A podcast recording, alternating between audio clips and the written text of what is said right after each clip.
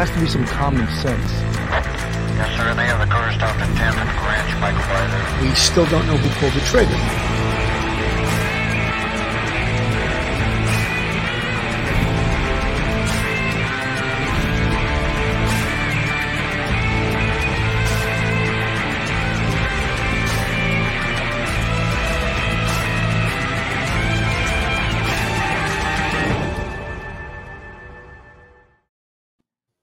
Everyone, and welcome to Police Off the Cuff Real Crime Stories.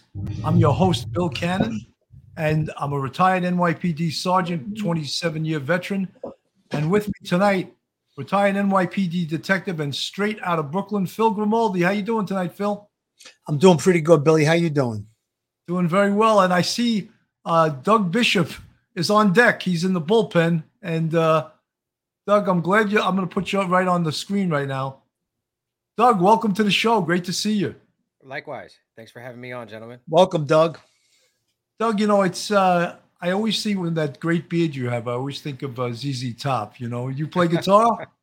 um, I do not play guitar. Uh, I get the ZZ thing a lot.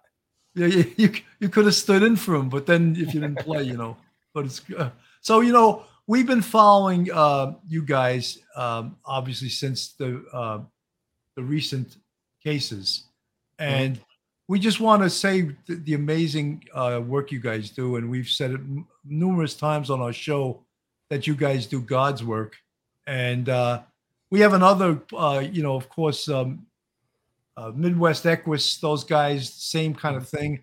They recover people, they provide closure for families that otherwise wouldn't have it, and the police can't do it all, and the private sector and uh, organizations like yours, they fill that void where the police don't have the manpower. They, they, they may not have the talent, the ability, the uh, the money. They may not have the training to do it, and you guys fill that void, and you do it very well. Yeah, thank thank you. That that that's absolutely very well said. Um, you know, uh, volunteer organizations can be critical in what law enforcement is able to do, as you see it with us. Um, I, I I do think there's a definitely um, some professionalism that has to come along with it, and and so forth. But like you said, you know, there's a lot of times you you the departments don't have the resources or um, you know it's it's funding issues dealing with you know um, numbers you know that are in the department and so forth and all that other stuff that's going on right now or uh, there's resources and just um, a, a lack of expertise with those resources You know, 100%. We had um, uh, a retired NYPD detective, Mike Carew, on our show, who was also a master diver. He was a former scuba diver, but he owns a dive shop in the Bronx on City Island. And he was very impressed with you guys also. And he said that even, you know, like there's problems with policing in, in, well, chain of custody. That's a problem. And when, when whenever you recover evidence, the police really have to recover it because Mhm. because if the case becomes criminal, they will have to testify to it. So Yes. that's where they would have to work alongside you guys and set up some kind of protocols to use in the event. Well, they every case you have to treat as if it is going to be a criminal case. Oh yeah, yeah, yeah, absolutely. Until proven otherwise, you know, it's it's always worst case scenario because, like you said, you got to protect that evidence in case it has to be, uh, you know, used against someone in, in, in a court of law. One hundred percent, Phil. Yeah, we don't uh, advocate many uh, volunteer groups, so to speak, but between you guys, uh, Dave Rader that works with Midwest Equus, uh, you guys are obviously professional. I uh, watched some of the videos. You guys did some fantastic work in recovery of vehicles and, and giving closure to families. Uh, can't say enough about it. Uh, and again, you guys are volunteering your time. And I think the critical thing is is that a lot of the police departments around the country just don't have the manpower, as you said, Doug. Uh, a lot of they're small police departments, and they don't run into these type of situations where they have to look for a vehicle, let's say in a, a body of water or something like that. Whereas the larger police departments, like the NYPD, we have a unit that's specifically assigned the the scuba unit, the harbor unit. They work They're, uh, you know, they handle the, waterways and they have the scuba teams. So again, they practice, they drill a lot, and uh, they probably have a level of expertise that uh, would probably come in close to you guys. Obviously, you guys had the better equipment in this that you guys uh, recovered uh, the victim's vehicle. So again, uh, it's not that the police departments don't want to, you know, find these uh, people or, or, conduct these searches. They have the uh, the manpower sometimes to do it, but they don't have the technical equipment a hat tip and uh, salute to you guys. Uh, you've been doing some great work, and uh, it's really, really uh, important that you're out there. We really, really, and I think everybody that uh, around the country should uh, really appreciate you guys and all the work you do. And thank you, Phil. That, that, means a lot. Um, you know, we we highly respect what the NYPD, you know, harbor unit there. They're like among the top in the world at what they do. Um, but you know you guys have you know a 13 billion dollar budget and um, that's that's huge these these most of the country they don't have that budget you know sure. and they're, they're they're penny pension and the, the personnel doesn't exist um, but i can tell you most of, of the time you know when we come into these cases and where we have these discoveries you know the uh, the authorities are electing to utilize us to command the um, the evidence removal or extraction of the vehicle due to like what you just said like we do this all the time. So would they understand yeah they got a great dive unit but they understand also that their dive unit may have you know never recovered a car on this level when it comes to protecting evidence in a car or may have only done it a few times which is great because we're there to help be a resource for free but also uh, share what it is we do and how we do it. It's a it's not a ego thing ever with us, and um, it's great to work along alongside law enforcement and helping them in these situations, and uh, also teaching them. We're we're getting into a lot of that as well because what we do is is rare. It's unorthodox too.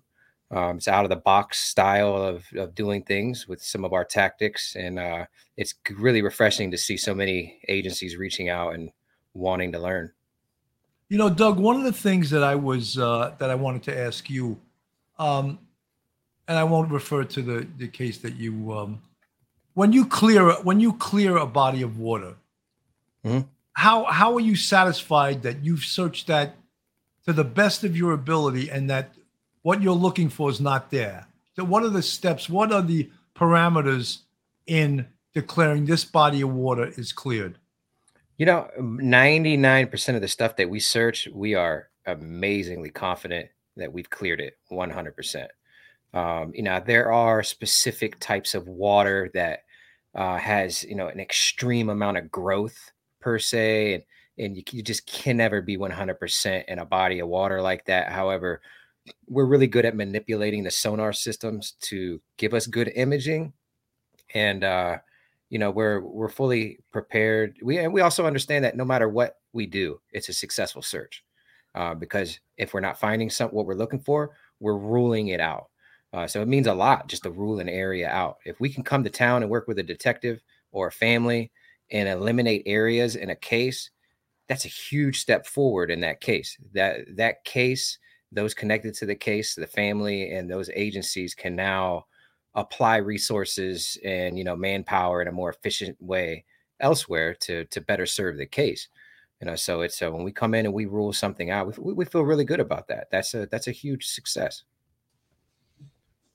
You know, Doug, that's what investigation is. It's process of elimination. Absolutely. I was thinking eliminating process. Yeah. Yes. I, mean, eliminating- I say that a lot. I say yeah. that a lot because we can go from, you know, there there's cases. I mean, there was a case, you know, last uh, month that I mean, we searched 72 bodies of water in two days. And, you know, I just kept telling my right. guys, like, look, this is a process of elimination. Every body of water that we rule out here is one step closer to helping pro- provide answers in this case. It, you know, on to the next, on to the next, ruling it out. It's like I, I love that term, process of elimination. absolutely. You know something that you know when we talk about investigative checklists, sometimes you may not want to do one of the steps in the checklist, but guess what? what that's what we're talking about. That's how you eliminate possibilities. You know, we just had that horrible case in Memphis, Eliza Fletcher. Horrible. I mean, I felt like I was back in homicide working that case. It really hurt my heart, that case. It really did. And the point is, in the beginning of that case, they were looking at the husband. Mhm. And now, when we learned what happened, we ruffled some feathers. Sorry, but you know something. if they yeah. didn't do that, they would be remiss in their duties as investigators. Yes, you know, and in, in that scenario, um, that's always going to be the case unless there's evidence directing the investigation elsewhere. Next of kin is going to be um, obvious number one target, person of interest, uh, best friends. You know, the person closest to that individual, because a lot of times in those cases, it it is somebody that knows the victim. Uh, and that, that was, but but hats off to MPD and the FBI, man, they were on that. They Yes. um they, they had that suspect within 72 hours, and um even my even myself, you know, I thought that hey, this is a really suspicious case. We have an heir heiress to a billionaire fortune, billion dollar fortune. So that in itself leads you to that rabbit hole and having to clear that. But outside of that, man, the guy, you know, he, was caught on camera. They tracked him through intersection through intersection. Um, they had the evidence, her phone, you know, her water but her water jug, her shoes there at the scene where he took her, and they were able to track him to his residence and then track his phone through the neighborhood right with the house where he dumped the body. And they got there and they were able they were instantly able to see the tracks in the yard and they could unfortunately smell the decomposition and uh, that was that was huge in, in invest investigative effort there success. And come to find out now he's he's just a really really rotten individual bad Yes. individual. He's connected to another rape already. And I- it wouldn't surprise me if it there aren't more you know You know, Doug, I did a I did a um a show the other night on that because there was a rape kit that was submitted on September 21st, 2021 and it it actually was handed to TBI on September 23rd and it sat on a shelf for months and months untested. Hmm. And it didn't it came back 49 months later to the defendant who killed Eliza Fletcher. And had that been put in as a rush, he may have been incarcerated. He may have been arrested. And like you Yeah. said, he probably did more rapes that we don't even know about mm-hmm. because they went unreported. yeah He, that, he that- was out for two years. What was he doing Yeah. for two years? He Yeah, wasn't that- a good boy for two years. No, no, especially when you take into the, the testimony that come forward from people in the neighborhood and uh, his demeanor towards you know his neighbors and young women there. Absolutely right. Um, I mean, that's I, I would expect that to come out because I'm sure they had him. They realized he was the culprit. He's a bad guy. What else has gone on in this area? And they tied that crime and hurry up and had it tested. And um, yeah, it's that's that's a sad, sad case. Really tragic, unfortunate circumstance. You know, anytime somebody loses their life, it's it's tragic. But you know, she just she just wanted to be out exercising. You know, it's it's it's a shame. Yeah, you know, she's Um, what we would call in the homicide business as a real victim, too. She Oh, was yeah. a real, you know, not that there's not real victims, but she was a mom. She was a kindergarten teacher. One hundred she was a- percent innocent. Hundred percent innocent. Yeah, right, exactly. And Yeah. um, you know, I'm amazed, and, and whenever we cover these cases, and I always say to a lot of people here, and I get I get pounded by a lot of people that want to look. People wanted to write a book on that case about what happened before the evidence was in. You know what I mean? People are already, making up scenarios. Oh, the ransom is going to come in. You know, her husband hired this guy. You know, there was all kinds of nonsense. You know, and I said, look, the lady is missing. but Let's wait for the evidence. There's evidence. And I was shocked and amazed, frankly, that the DNA came back in 18 hours. That is unbelievable. That was super quick. Yeah, that's the that that's the power of having the FBI involved and, and in such a high profile case. Because if Mhm. not, you guys know like, that stuff can take a long time, yeah. a long time, and uh, that's just it's uh, it's always great. It's a bad thing when you see the FBI involved, but it's a good thing because uh, They got the money. Balls. They got the big Yeah. bucks. Say it. yeah, yeah, yeah, yeah, and they're not Deep pockets, but not the Yeah. great. Not the greatest of uh, investigators, but we'll talk about that another time. Right, right, right, right. You know, I wanted to make a point about when we eliminate suspects or eliminate people as being involved in the case, that's really, really important for the prosecution. And that's down the line. You make an arrest on something, and a lot of times a defense attorney will bring up, well, did you look at the husband or did you look at this individual that, you know, sometimes in an investigation, it could be pointing in one direction. And then you go in that direction when you see that uh, person has an alibi and you declare that person not being involved in it. That's very important because now you go down the line two years, you make an arrest on a case, you go to trial, and the defense attorneys, all they have to do is bring up a, a little bit of doubt, reasonable doubt, uh, whether a person is responsible for and committed the actual murder or the case, whatever it is. And you can find where, uh, you know, they'll say, well, did you look at the husband? And you could say, yes, you know, we did, uh, you know, intensive uh, interviews and we backed up his story and we backed up his alibi, whatever the case may be. So those things, even though they don't seem like they're that important in the beginning of the case, when they really are, they're they're important to the whole case because of the fact that down the line, you get a defense attorney might let some guy walk on a technicality because of something that wasn't done. You know, a, a simple follow up. Uh, you know, someone gives you a story, you need to follow up that story, corroborate it, check that uh, person's alibi or whatever it is. So mm-hmm. again, those things that we do in the beginning. Uh, usually, like we said, a lot of times on homicide investigation, it's someone that was close to the person. So we will talk to the person that reported it, the husband, the wife, or some close relative to try and get a story. And then we'll corroborate their story. And if everything checks out, then we go in the direction that the investigation is taking us. And that's just, you know, practical homicide investigation. Yeah. You know, Doug, I just want to also talk about um, that fine line you guys walk between what you do and maybe stepping on law enforcement. And I recognize that and I appreciate what you do. And I think you guys are very, very careful not to step on anybody. And I think that but I look, I worked in law enforcement for 27 years. I know how hard some people in law enforcement are to get along with yeah. and how unreasonable some people can be. But you guys have to walk that tightrope because basically you are guests in the crime scene. 100%. Uh, we are guests and we understand that. Um, we also we, we take what we do very seriously. So we're we're we're trying to professionalize it. Uh, we see a future in it. There's a lot of good comes from our skill set. Thankfully, with the success that we've had, law enforcement all over is realizing that.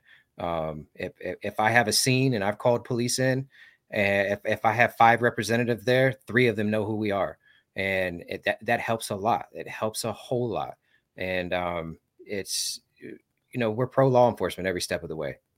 Unfortunately, unfortunately, man, and I hate it no matter what we do, when we find somebody, there there comes a level of um, controversy.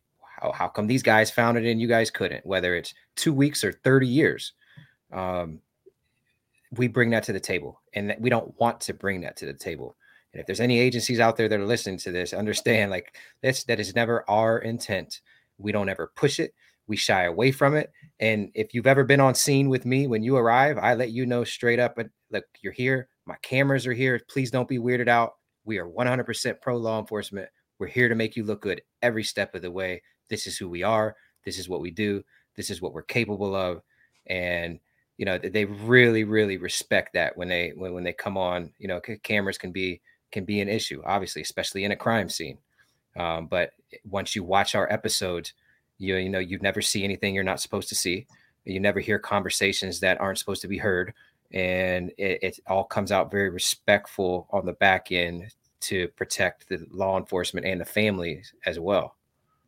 And Doug, you're walking a uh, tightrope with that. You really are, and I appreciate it. I watched a lot of your uh, your cases, previous cases, and I respect the talent. I mean, look, I'm, not, I'm no diver. I would never be a diver, but that's a talent. I'm even Mike Carew we had on from the NYPD. He was like, look, diving recreationally is a dangerous sport.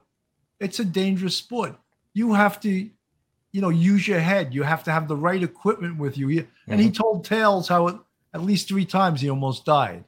And one yeah, of them was yeah. the stupid thing he didn't bring his scissors with him. He, he was in six feet of water that time. Yeah, though. and he got Yeah. wrapped with Five a wire. feet of water. Yeah, Yeah. Wire got wrapped around him. Another it was time, fishing wire, wasn't it, Bill? yeah, fishing, Yeah, and he couldn't. that it go ahead. I'm sorry. that high test fishing line is no joke. Um, it was. I've I, I've I've been tangled up so many times.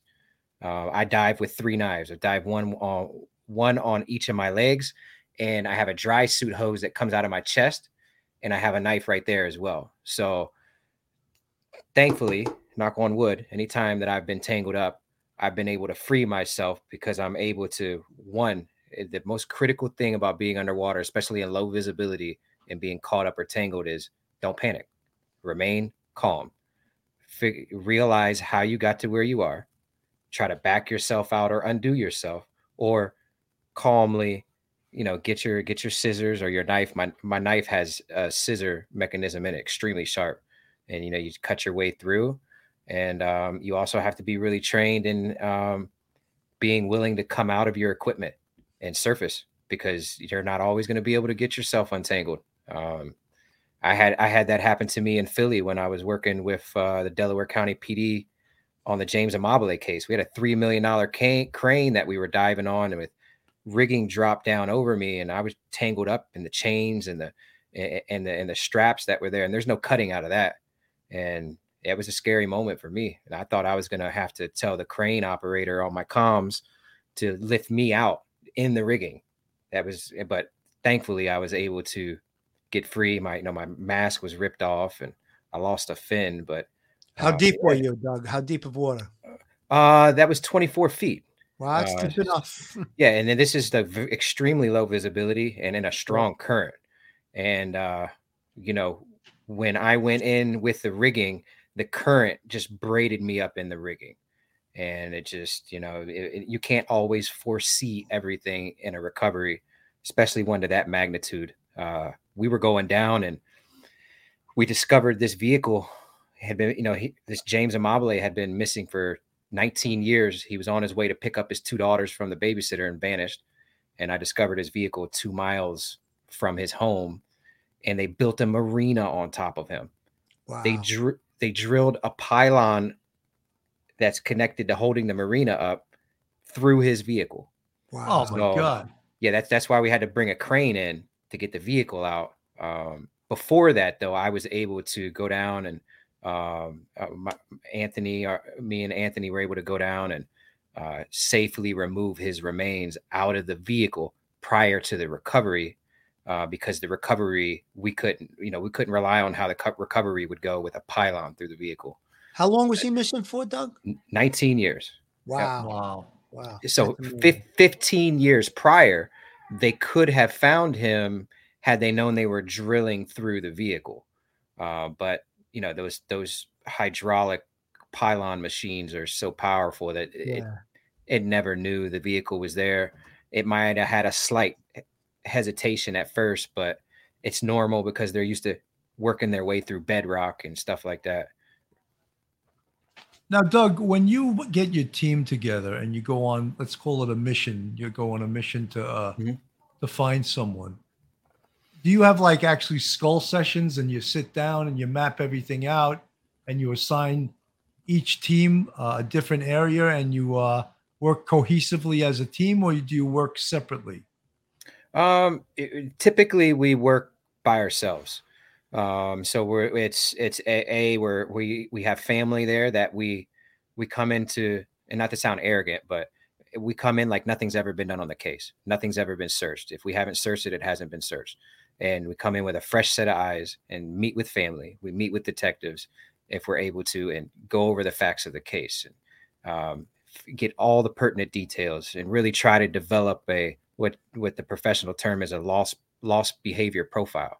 A lost person behavior is critical to define when you're searching for somebody. What are their habits, characteristics, places of frequency that they went to, significant other locations, and we put all these interests on a map, and then you know, do we have a last known location? What's our X factor in this? Do we have cell phone data?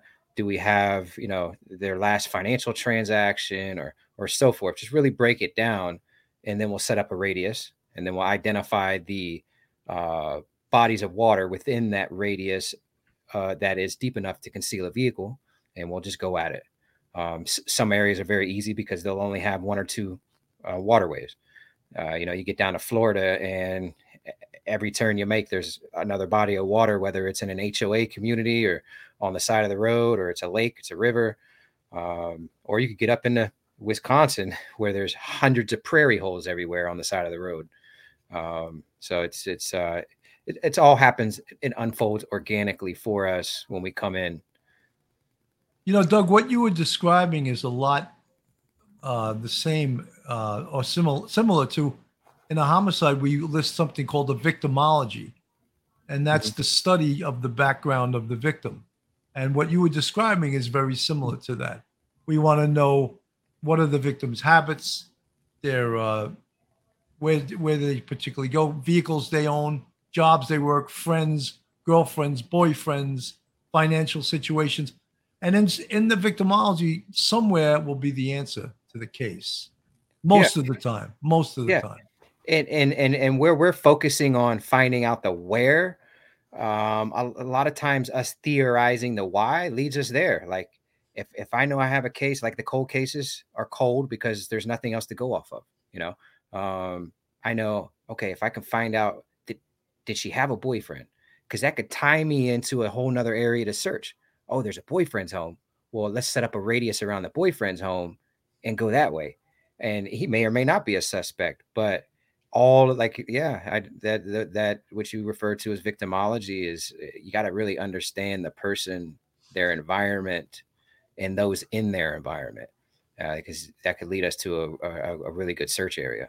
Yeah, it's funny how different disciplines sort of use the same, uh, you know, the the same uh, technology and the same, but different verbiage. You know, and if Yeah, the- yeah. Same approach, different verbiage. Yeah. Yeah. I'm quite impressed. I watched the uh the I think you the video with Alyssa Fuentes family, and I was impressed with the questions that you guys asked. I mean, was right on par with uh, very similar to things that we would be asking. So Mhm. it's impressive. Yeah, yeah, thank you. I, I appreciate it. I mean, we're just normal guys. We have a little bit of common sense and we try to learn. Every case is different. Every case is a learning experience.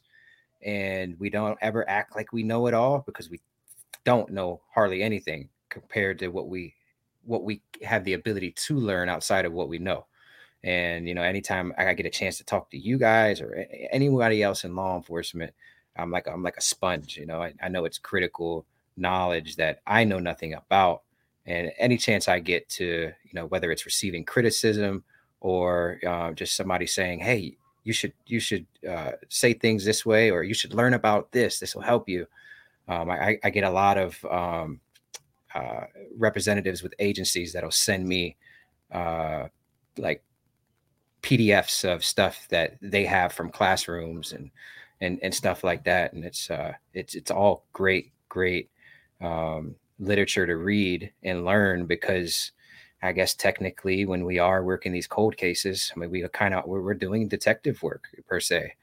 Uh, so it's the more we can learn, the, the, the better. I'm all for it every step of the way.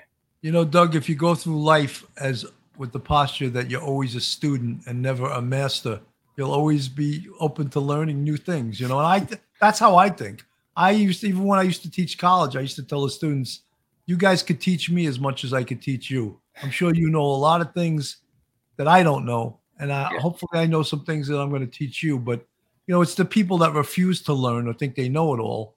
Those are the people that are the hardest to deal with. Yeah, my, Well, my but he- eyes and my, my eyes and my ears are always open, 100%.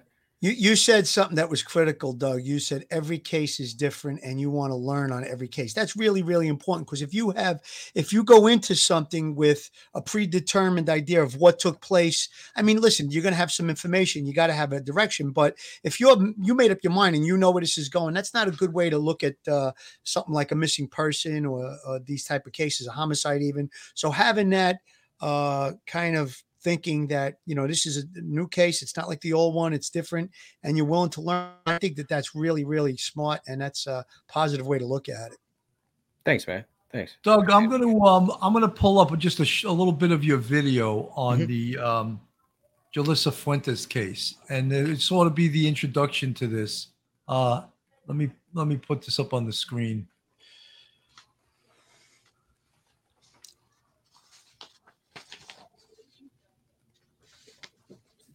Jolissa's last recorded financial transaction is, as well as the last confirmed sighting of her and or her vehicle occurred. We are now going to jump right over into meeting with Jolissa's aunt, Jolissa's cousin, and Jolissa's mom, so we can get an idea of who Jolissa was as a person, as well as the circumstances leading up to her disappearance. We really appreciate you guys being here and being brave and courageous to tell Jolissa's story and, that's that's what we're here to do is be a voice for Jolissa and draw awareness to Jolissa's disappearance. Two weeks old. There's still so many possibilities in this case, and um, I don't want to find your daughter. I don't want to find your niece or your cousin. I don't. Um, we want her to still be out there. I want to be able to finish doing what we do and say, you don't have to worry about any of this. You guys can focus efforts and resources in a more efficient manner elsewhere. You know, so uh, I'll I'll let Nick get started with you know some of the questions that we need answered and, and it'd be really easy you know at any point if there's a moment we need to take a break you know just let us know Okay, thanks. Like Doug said, we appreciate this. This is going to help us. So to start this off, what we're going to need to know is kind of a little bit of history on Jolissa and her background. So if you can kind of give us a history of like where she was born, where she was from, where did she go to school, what kind of girl she was, what did she do for fun, possible relationships she had, things like that. She was born here in Selma, California. She went to school here. She graduated what two, three years ago. Mm-hmm. She's 22, so mm-hmm. three years ago. yeah, she graduated. She graduated from Selma High three years ago. Jolissa liked to be with her family, um, spend a lot of time with her cousin. So her cousin knows that that area more. Yeah. She's a very um, like if she's around you can't be sad. Or you can't be mad. You can't hold grudges. She would be like get over it. Like you're gonna get over it. Get over it. Like we're family. Leave it alone you know? If you're like sad you're most definitely gonna laugh if she's in the room because she's a very like sarcastic person. Very sarcastic. She can't take anything serious. Yeah. like she's always joking about something. If you're mad or whatever she'll make a joke and you'll start laughing you it's just always a good time when she's around, you know? Life of the party. Yes, yes, definitely. Yes. Tell her to dance, she'll dance. Yeah. You know, put on the silly hat, she'll put on the silly yeah. hat. Do a little, I don't know, some of the videos that I put up of her, she's doing like a little dance and then yeah. she's telling all her brothers and you do it, you do it. She's very carefree. Like she don't, she doesn't care what anybody thinks about her or what anybody says about her, you know? Very dependable. Yes. Very. She's a worker bee, you know? Mm-hmm. She yes. wouldn't miss work. That's why we knew too when, um, you know, when she went missing that that Monday morning, I, I went to her job and waited out there just in case she showed up, just in case she showed up to work, you know? Yeah. And um, when she didn't show up, you know, even more so, our hearts were broken. Doug, I have you here, so I don't want to. I don't want to show a video of you. But basically, what you guys go through is what we were just talking about: a victimology. You're trying to find out as much as you can about Jolissa, and you're soliciting facts from her family she has a great family. I mean, they're so resolute, and um, I believe that she went missing August 7th mm-hmm. uh, so it's almost five weeks now, right? Yeah, yeah, al- almost the same day as Kiely Rodni did. You know, uh, so it's been it's been quite a while. Um, her cell phone last pinged in the foothills, uh, just uh, what is it, northeast of Selma, California. It's a mountain range. There's two lakes there, and that immediate vicinity. Family was really concerned about it. Uh, the mayor, the chief of police, and the sheriff's department were really concerned about it. Um, we were able to come in and rule that out. Uh, and the second we were done, uh, they announced, you know, a, a really big criminal investigation because now there's no what ifs. Uh, she, she's not. In, she's she's not in those hills. She's not in both of those lakes are cleared, Doug. Both yeah, Pine, yeah, uh, was it yeah, Pine uh, Flat and Avocado? Okay. Yeah, yep, yep. So we were we were able to clear those two uh, waterways, and um, you know now they're focusing on somebody that took her. Is this human trafficking, sex trafficking, some type of random sicko uh, that's done an abduction? Um, you know, Jolissa, her she there's someone close in her family uh, several months prior that was abducted by a sex trafficker and then released five weeks later. Um, so this is possibly the same scenario, um, but we know she's not out there in those hills, and uh, you know somebody's done something somebody probably still has her and you know now millions of people know her story that didn't know her story so it's a it's a completely different ball game now for law enforcement when it comes to their investigation You know, Doug, that's exactly what we were talking about before. You enabled them by eliminating uh, those bodies of water, by Mhm. clearing them and searching them, and they cleared the hills. That now they can look. Well, not that they didn't look at that right from the beginning, but now they're more focused on the criminal case and Yep. the fact that this could possibly be a human trafficking and actually out and out kidnapping of this young girl. hmm Yeah, and un- unfortunately, it's uh, this is a really tragic and common occurrence in the in the Black, Hispanic, and Native American and Alaskan communities because you never hear these stories. Um, you know, if if if I would have never been outspoken in regards to this case, um, not many people would know about it. Um, there's these type of organizations specifically target disadvantaged communities because they know they're working with broken homes. Um, not a lot of exposure is going to be put onto it, and uh, you know I'm not trying to bring race into this, or uh, but unfortunately the media in itself will, as we know, as we just saw, will cover a young, beautiful, blonde-haired, blue-eyed young lady more so than you know all the others, and that's just media. It's unfortunate, um, and it's not done purposely. It's just it's just it's just the way that crookie crumbles. As much as I don't agree with it, um, but this this particular case, and then now millions of people know about it, and um, we're really hopeful that somebody's gonna either let her go or come forward and with some something that'll help uh, law enforcement find her.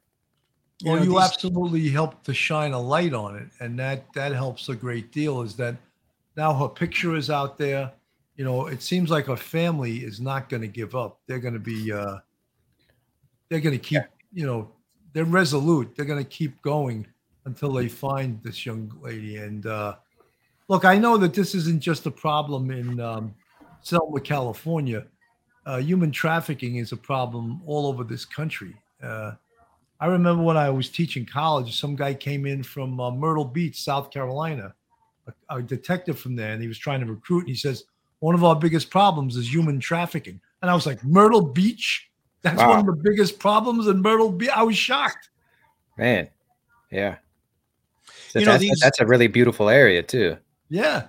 th- th- these human traffickers will target uh, you know let's say a minority community or people that don't uh, aren't legal citizens in the country because they tend not to call the police and stuff so again that's why they're targeting people like that you know doug maybe you might know more than we know from the little research that i did on this case but um, you know, she was at the party till like after three in the morning. Then there's a period of time she goes to that AM PM gas station.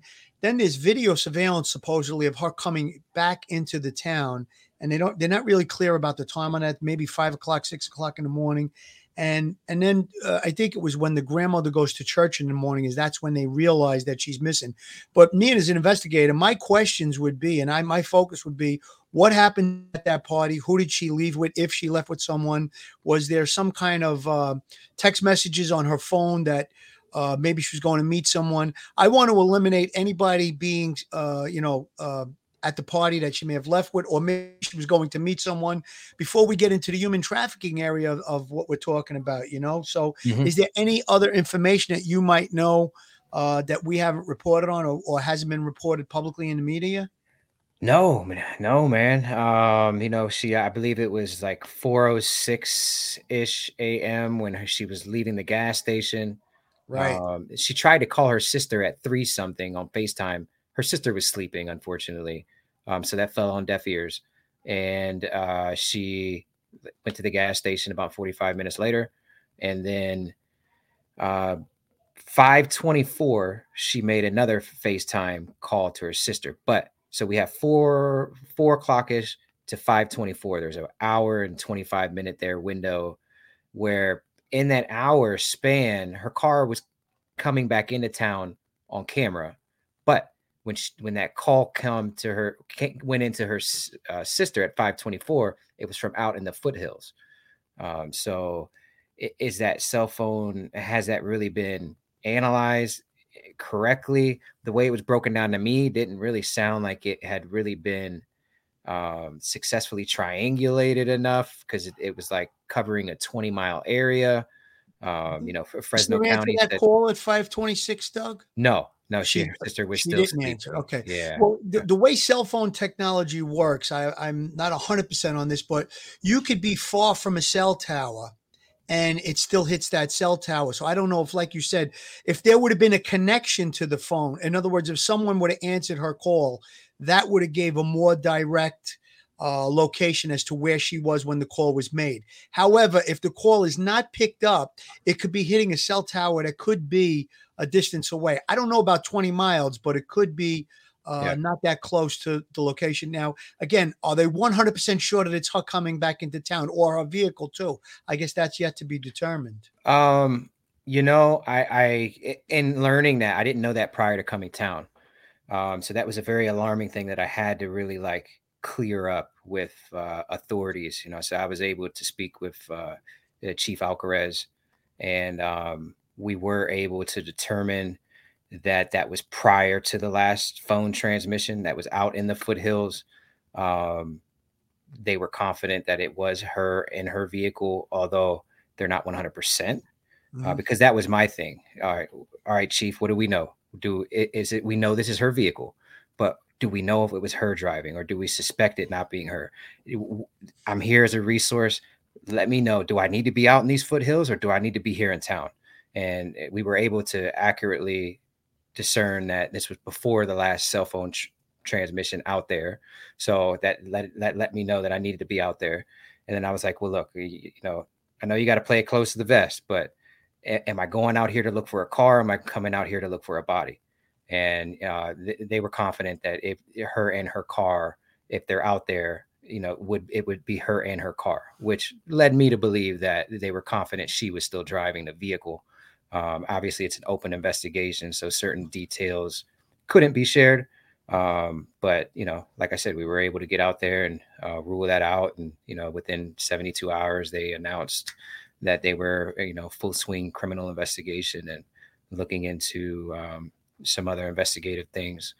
Uh, there, there's got to be something there. You know, a beautiful 22 year old young lady just doesn't fall off the face of the earth and fall off the face of the earth with her vehicle. Something happened. Absolutely. What Yeah. happened? You know, uh, so. British Chippy, thank you for the 899 super chat. Thank you for your time, Doug. And thank you all the Adventures with Purpose for the work you do for humanity. Love you, Phil and Bill. I'm glad you kept Thank you included us in there too. We would have got Thank you. jealous, but Thank you, British Chippy. I really appreciate it. and we love we love that name by the way, British Chippy. That's a that's a that's a great screen name, folks. This is Police Off the Cuff, real crime stories. If you're not subscribed to us, go on our YouTube, hit that subscribe button, ring that bell, give us a thumbs up. It's free to subscribe. If you want to support us, we have a Patreon with three different levels, and if you want to join our YouTube family, we have five different levels of our YouTube family. Our guest tonight is Doug Bishop from Adventures with Purpose. Exciting, exciting life he's living. I mean, even though you know you're doing God's work, you're doing dangerous work. It's I would imagine you like going to work every day. You know, I, I couldn't imagine doing anything else. It's really powerful in providing answers to, you know, for families and law enforcement agencies. Uh, there's there's uh, there's a there's a lot to that. So I'm always very eager to get back to it. We actually leave here in about a week or so, and um, we're leaving with two teams, not one, but two teams. So uh, Jared has uh, put us. The community has put Jared in the position to put us in the position to hopefully have twice the results in half the time moving forward. That's our goal. You know, as many families as we can help possible. That's our that's what our our purpose is focused on, and uh, you know we're we're really really you know always eager to be out and helping families. It's it's really hard to turn it off, as you guys know. You guys are seasoned. You know, they were re- retired, and you, you you can't turn it off. It never That leaves. you. adrenaline starts flowing. You love True. it. It, you You know, know, it- Doug, it- I, I remember times when I'd come home from not sleeping for three days and I couldn't go to sleep. Because you ever been too tired that you can't sleep? Yes, yes, yes, I have. yeah. But people, some people won't understand that, but we understand it. You say you're just Yeah. too tired, you can't sleep. yeah yeah because you, you that that you, you just get stuck in that you know that adrenaline that it's a zone you know that you're in and it's it's really hard to turn that off but um it's an honor. It re- really it is to be able to use my lifelong experience in in with in the towing industry. Now now i'm dealing with cars underwater you know it's it's it's, it's really i guess it's really meant to be you know? You know, the guys that we used to uh, uh, on the NYP that NYPD that worked emergency service, they were always taught that being a rescuer is uh, not just a calling, but it's a privilege. You are privileged to be able to save someone else's life, and I believe that too. You know, to to a certain extent, you're privileged. Yeah, you're putting your life on the line, but guess what? There's no bigger prize than saving someone else's life. You know. Right, right, ab- absolutely, and and it's the same thing with that same concept. You know, where we're when when we find someone, we are we are removing decades of pain from families of not knowing. Um, as humans, we are are, are, are you know we're, we're we're calculated to deal with processing depth, whether the death is foul play, accidental, or it's you know something else. As long as we know, we can process that as a human and move forward. But when we lose somebody that's close to us or that we care about and we don't know, we're not programmed that way, you know, and that's a that's a nightmare. And you know, when we when we find family members, you know, it's um it's it's the words can't accurately describe what uh, what it is that we're able to provide them. It's it's powerful. And the detectives that are working these cases, you know, you go in, you come in and you solve a case that a detective has, you know, spent his whole life working and hasn't been able to solve and you're able to solve it like that's that's so powerful for that detective you know we i can't i can't count how many cases that i've been a part of where um, that original detective isn't no longer on the force and that phone call is made to that detective like hey bruce this case you remember this case? It just got solved and like t- to hear a detective break down you know and he's he- you never lose that you know I, everybody that we find it means a lot but it's the it's the people that we can't find that stay with me you know it's the it's the cases that i can't solve that all that always sticks with you it does I, i'm not sure if anybody can relate to that if you guys can Oh, yeah, absolutely. it's the it's the ones you can't solve it's the one i can't find that it really really messes with me Doug, I always tell people that as a, a, a an investigator assigned to a homicide, now uh, you talk about having the privilege. You have the privilege that you have to get justice for someone that's now dead, been murdered, and I could be standing over a dead body in the morning, and by evening it's happened where I have the person that committed that crime now confessing. And I don't think there's any greater rush as a detective that you could get, uh, knowing that you were standing over a dead body, probably scratching your head, trying to figure out who did this in the morning. And most of the time, it's not that quick, but there have been cases where it's that quick. And now you have the person, you have the evidence, you've recovered the gun, whatever it is, and you have the person confessing to it. I don't think there's any greater feeling that you can have. And you know, you you when you get assigned to a, a, a homicide investigation, you Bill and I always say it. We do God's work. You guys do God's work.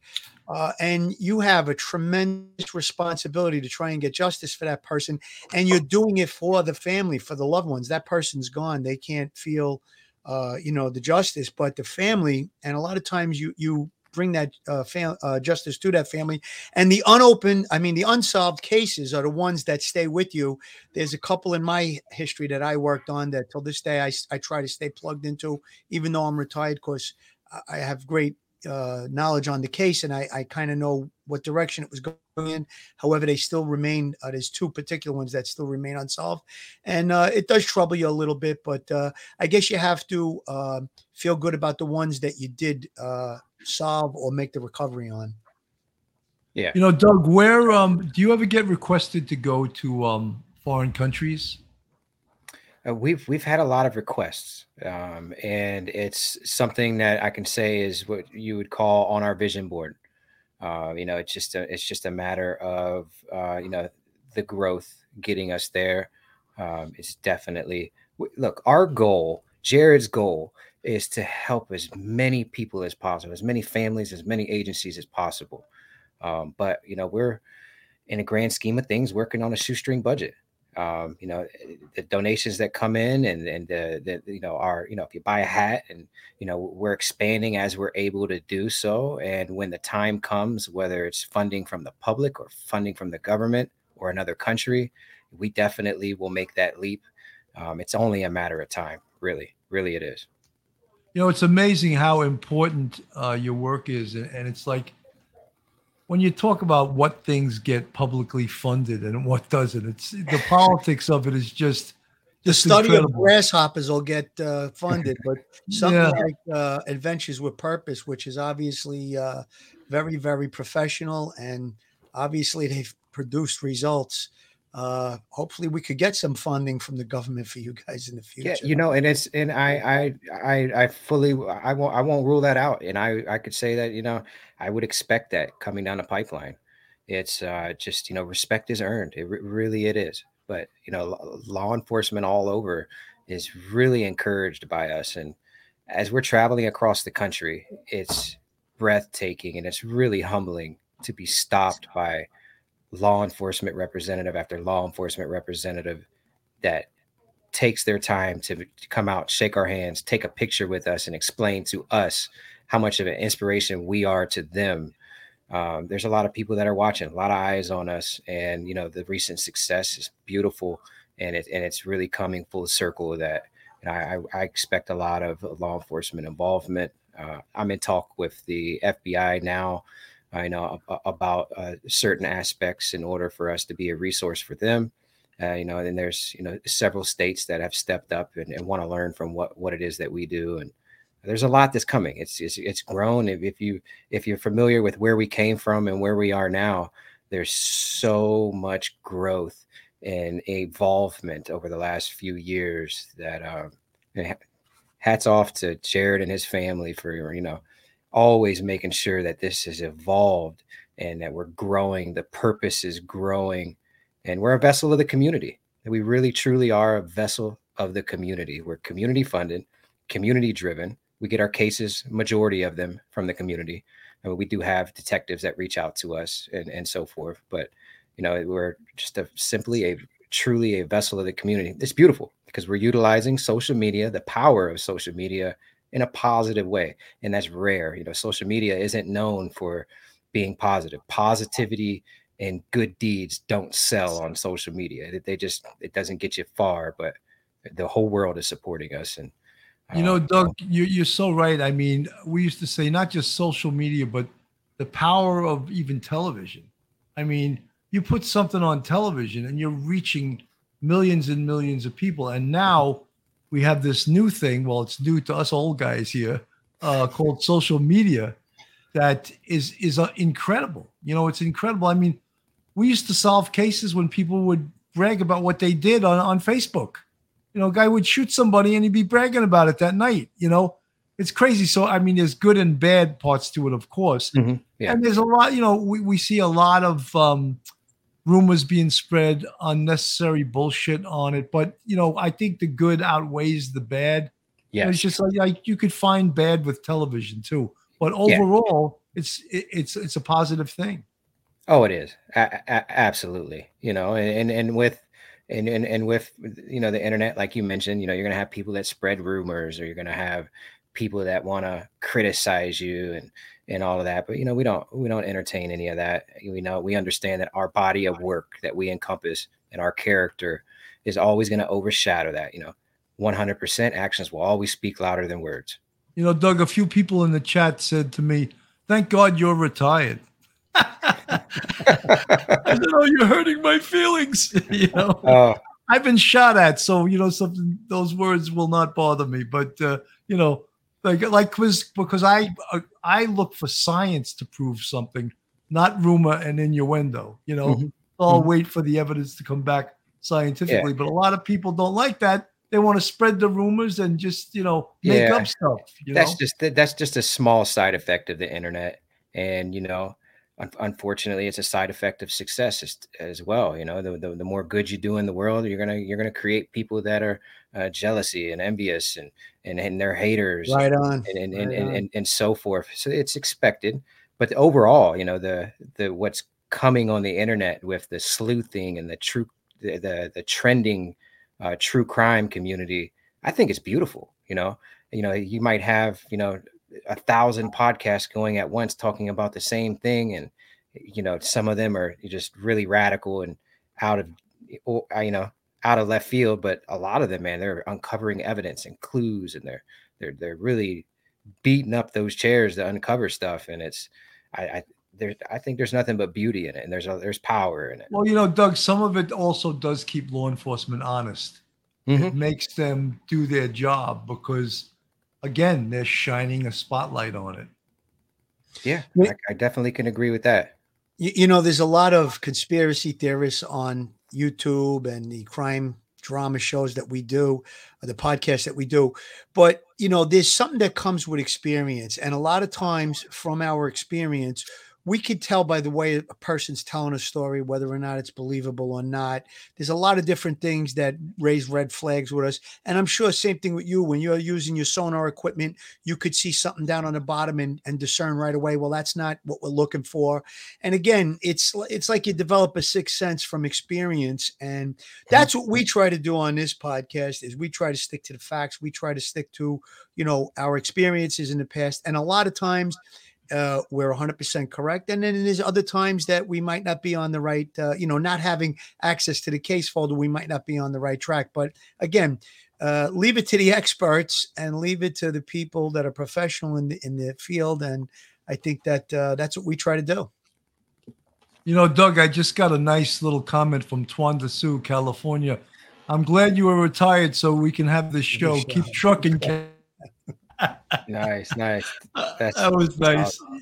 yeah. The Supreme Commander rule. You get you get some nice comments every once in a while too. But yeah, you know, Phil, I just- I mean, you you you got a lot of people that respect your show, man. You know, credit credibility is everything. You know, once you lose credibility, it doesn't matter what you've done. You know, you you can have a lot of success in your life, but that one incident that that eh, can destroy all your credibility and everything you've ever done because that's You all know- anybody's ever going to remember. You know, I You know, know, it Doug, coming I'm on- gonna I'm gonna I'm gonna teach you a copism, and uh, this copism says, um, "A thousand attaboys don't equal one ah Yeah. shit."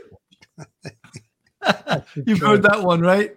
yes, yes, I have. Yeah, a- actually, actually, J- Jared says that a lot. So, Oh, he does say that. oh, yeah, yeah, that's that's that's that's a great saying. Uh, It is a you know what? and, it, and it's and it's true and it's true you gotta you gotta you know you gotta be careful you gotta be careful in this day and age and you know you're gonna you're gonna remember be remembered by your word in your character and um we really really focus on it. we care about what we do we really Ob- do. You obviously do. Of course you Yeah. do. You, you know what, Doug? I like to give my opinion on things. And if somebody challenges what I'm saying in the chat, I love that because it's like being cross examined at a trial. You, Yeah. If I say this is what I believe, you have something else, you have a differing opinion, hit me with it. As long as you're being respectful and we can talk and we can uh, have a debate about it, that's fine. But a lot of times people say, well, it can't be this or it can't be that. Tell me why. And then they don't answer you, you know? So, yeah but Yeah. I, I I really take it as a challenge being Mhm. when when someone challenges what I say because I'm not hundred percent on everything. I can't be. You know, nobody's perfect, but uh, so sometimes if somebody challenges you, that challenge might lead you right to the suspect or what it is you're looking for. You know. Yeah. So again, I love- I love- yeah I, I love uh you know common sense fair criticism because there's something to learn there's something to learn there okay uh, you know we don't know it all. What is you what do you have to say? Well what can be better or what are we doing wrong? How can we grow? It's not there's no there's no chips on any shoulders here because i'm a sponge. I will absorb it. If i can absorb it and be better or learn something to be more efficient uh, bring it on because at the end of the day our goal is to help and um, you know I, I think us being humble, going out of our way to be humble, really uh, is always going to get us further than you know being known as guys that uh, you know aren't humble. You, you, you keep your ears open and your eyes open, um, and and I'm I'm more of a I tell this to people, but I'm an introvert, so I'm always listening. I'm always observing. Um, so it's it, I'm I'm a sponge at all times. So if you want to criticize, criticize, but there's a fine line. Be careful because if you're going to criticize us unfairly, understand that you know the whole world supports us. So, you know, make sure that if you're going to put yourself out there, you know, eh, have something to back it up. All right, have something make sense. Uh, bring something to the table that's going to better us with this criticism, because um, we're we're good guys trying to do really good things in the world.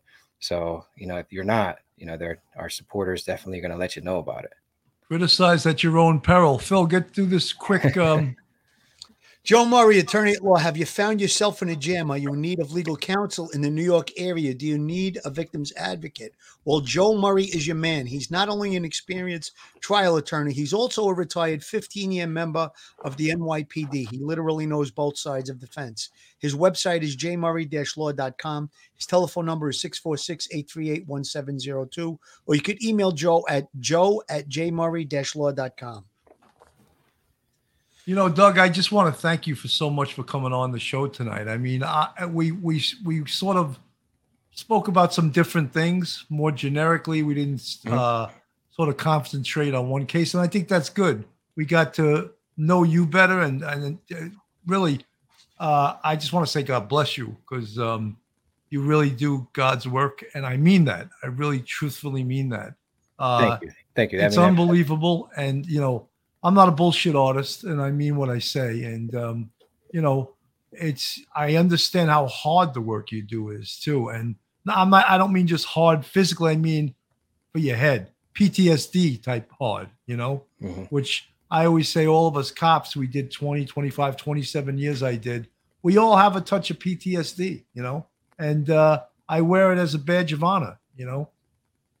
And every yeah. once in a while it comes out, and you know, but hey, we saw some horrendous things in our days, you know, and and you will, you have, and you will continue to see some horrendous things, and it's how strong you are and how strong of a family life you have that helps you get over that stuff and get you to live a normal, happy life, you know.